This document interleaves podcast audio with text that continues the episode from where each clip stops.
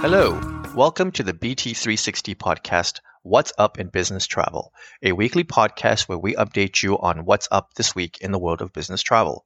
This podcast is great for those who need to know what's happening, all in less than 15 minutes. My name is Ash. Let's get started.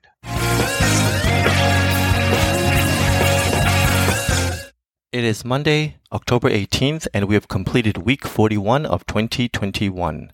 The readers of The Beat have made their choice for the keynote speaker. Congratulations to ARC Director of Airline Retailing and Strategy, Head of NDC, Shelley Younger. She will be talking about unused values, three reasons why they're an undervalued opportunity. The Beat Live signature news, views, and interviews format are modeled after The Beat and delivers forthright discussion on hot topics in the business travel distribution, technology, and managed corporate travel space. Other confirmed speakers taking the stage at the Beat Live this year is American Airlines President Robert Isom, CWT CEO Michelle McKinney-Frymire, and Madrona Ventures Group Managing Director Steve Singh. Runners up from the keynote pitch contest will also be featured at the event. Each will deliver brief addresses on their chosen topics, followed by a panel discussion led by none other than Serko SVP of North America, Tony D'Astolfo. I'm super excited to announce that we have been chosen to speak at the Beat Live event, and this is all due to all of you, our listeners, those that voted for us for the pitch. We really do appreciate it, and thank you very, very much. Now, let's get to our headlines. A former Boeing pilot was indicted Thursday by a federal grand jury on charges of deceiving federal regulators about the 737 MAX jetliner, which was later involved in two deadly crashes. The indictment charges Mark Forkner for giving the FAA false and incomplete information about the automated flight control system that played a role in the crashes that killed 346 people.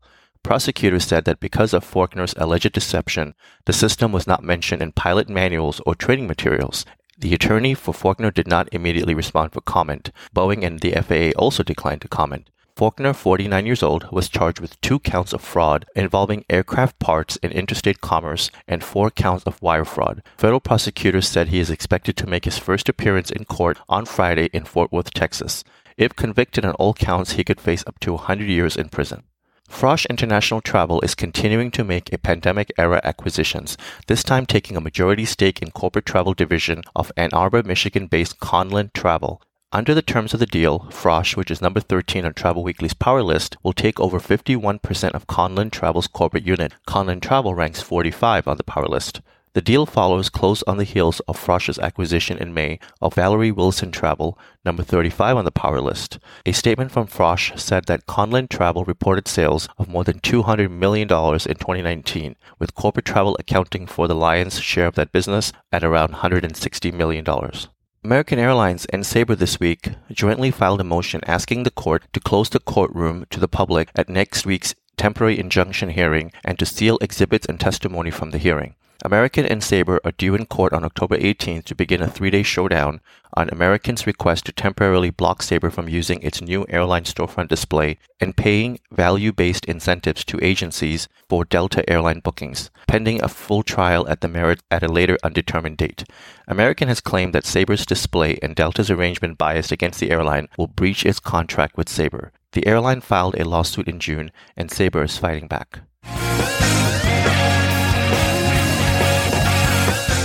And now in news related to changes in travel due to the pandemic. As of October 18, Scandinavian Airlines will no longer make face mask usage mandatory for flights within Scandinavia.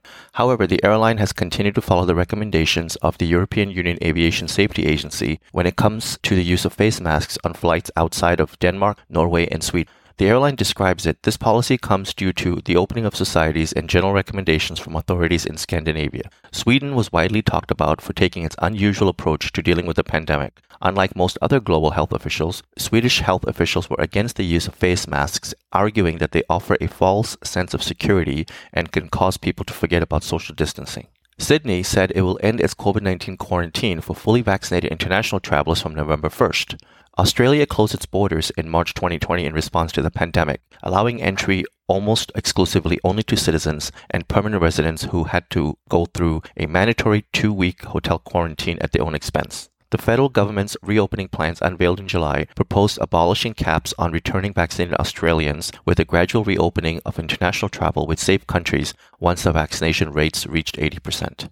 Travelers from Canada and Mexico who have been fully vaccinated against COVID 19 will be allowed to enter the United States over land and ferry border crossings as early as next month, according to U.S. officials. In a statement, U.S. Homeland Security Secretary Alejandro Mayorkas said that the decision to relax border entry restrictions for non essential travelers that had been in place since March 2020 came following guidance from the CDC and other public health experts. Travelers will be required to carry appropriate paperwork to prove vaccination status, the DHS announcement said. Individuals who are not fully vaccinated will continue to be barred from entering the United States.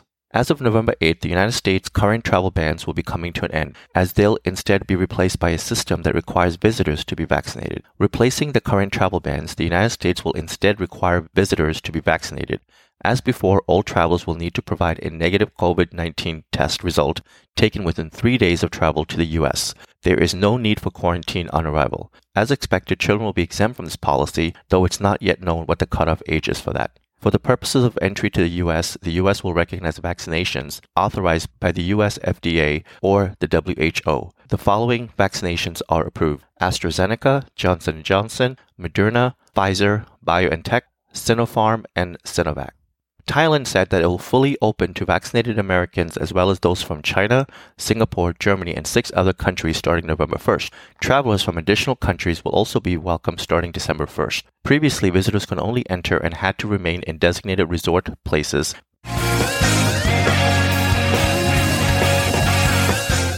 2021 will be filled with news of mergers and new partnerships. Weeks after it announced it was ceasing operations and touting that new things were going to come, corporate travel management startup Lola has revealed details of the next phase. The company will become part of Capital One. The credit card giant has acquired Lola for an undisclosed sum in a deal that includes the company's workforce and software platform.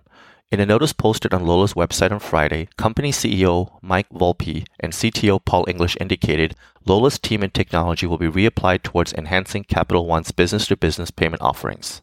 Technology first travel management company TripActions announced $275 million in Series F growth funding led by Greenoaks with participation from investor Elad Gil. The new funding follows the $155 million TripActions raised in January, which company executives characterized as a signal that managed travel industry was on the verge of recovery. TripActions claims to have more than doubled its aggregate travel budget under management from February 1, 2020 to July 31, 2021.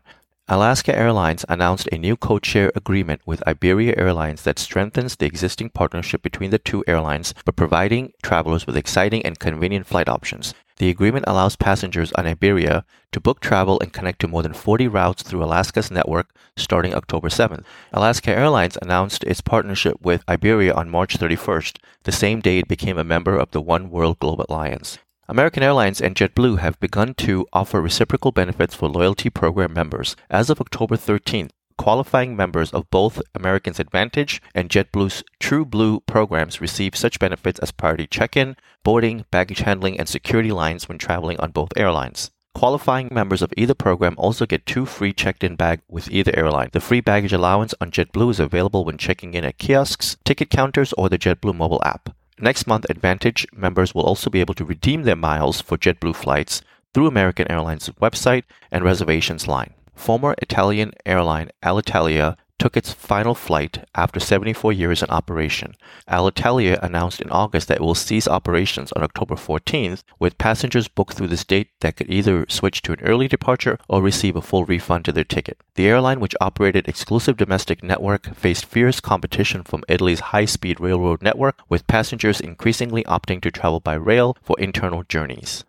For the first time in nearly two years, Delta Airlines is giving investors positive news about their financial performance. On the second quarter ending September 30th, 2021, the airline reported a pre tax income of $216 million, excluding a $1.3 billion net benefit related to a second payroll support program extension by Congress.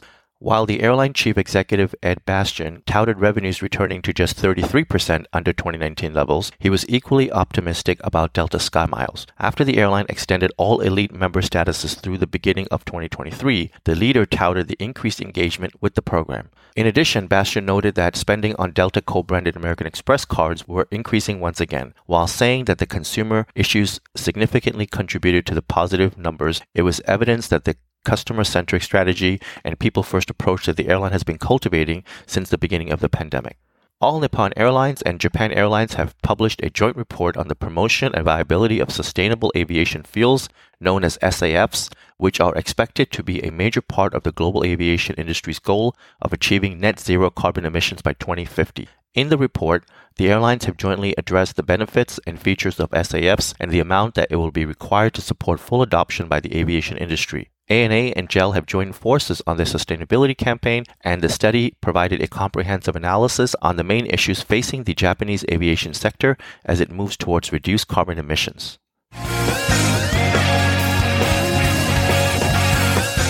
And now, in news related to the return to travel. Bonza Airlines is a startup that is promising to be Australia's only independent low cost airline. Here's what we know so far about the airline's proposed business plan.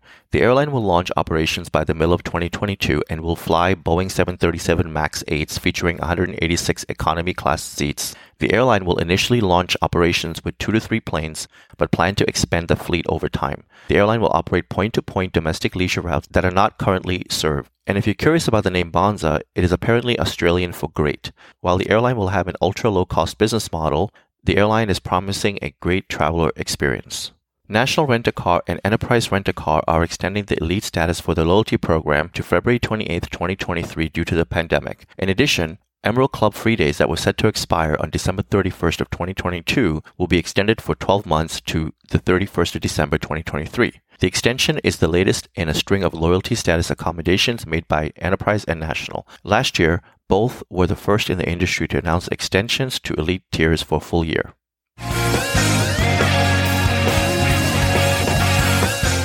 And now in some technology news.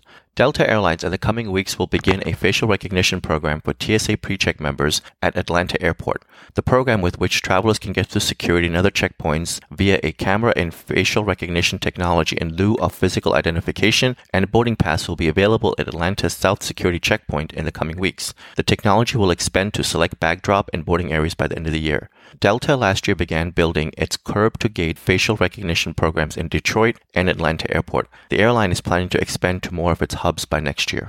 Europcar Mobility Group UK has launched a new vehicle subscription service that allows businesses to sign up with a minimum one month commitment, giving them flexibility in the mobility options without making long term financial decisions. Called Europe Europcar DuoFlex, the service requires a minimum one month contract with no penalty clause beyond that term businesses can choose from a wide range of cars and vans, including electric vehicles, and subscription holders will have the option of changing vehicles each month. They can also select a second vehicle for two days, twice a month if the usual option does not fit their purpose.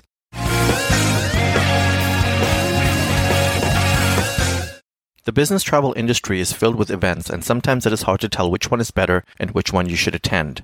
On November 17th through the 19th, the GBTA Convention 2021 will be held in Orlando, Florida. You can take advantage of all that the GBTA convention offers either in person by being there in Orlando, Florida, or you can take advantage of convention replay where you can watch five live streaming main stage presentations along with a variety of different educational sessions. You can see all the details of this at gbta.org.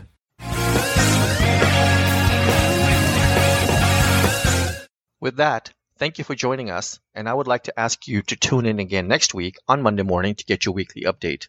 We hope you will make this a regular part of your week and listen in while you're on the move or sitting back and sipping your coffee. You can subscribe to this business travel podcast by searching Business Travel 360 on Apple Podcast, Google Podcast, iHeart, Pandora, or Spotify. Be sure to share this podcast with everyone you know so that they may also benefit from getting to know more about what's up in business travel. You can always find more information on businesstravel360.com. Have a great day and travel well.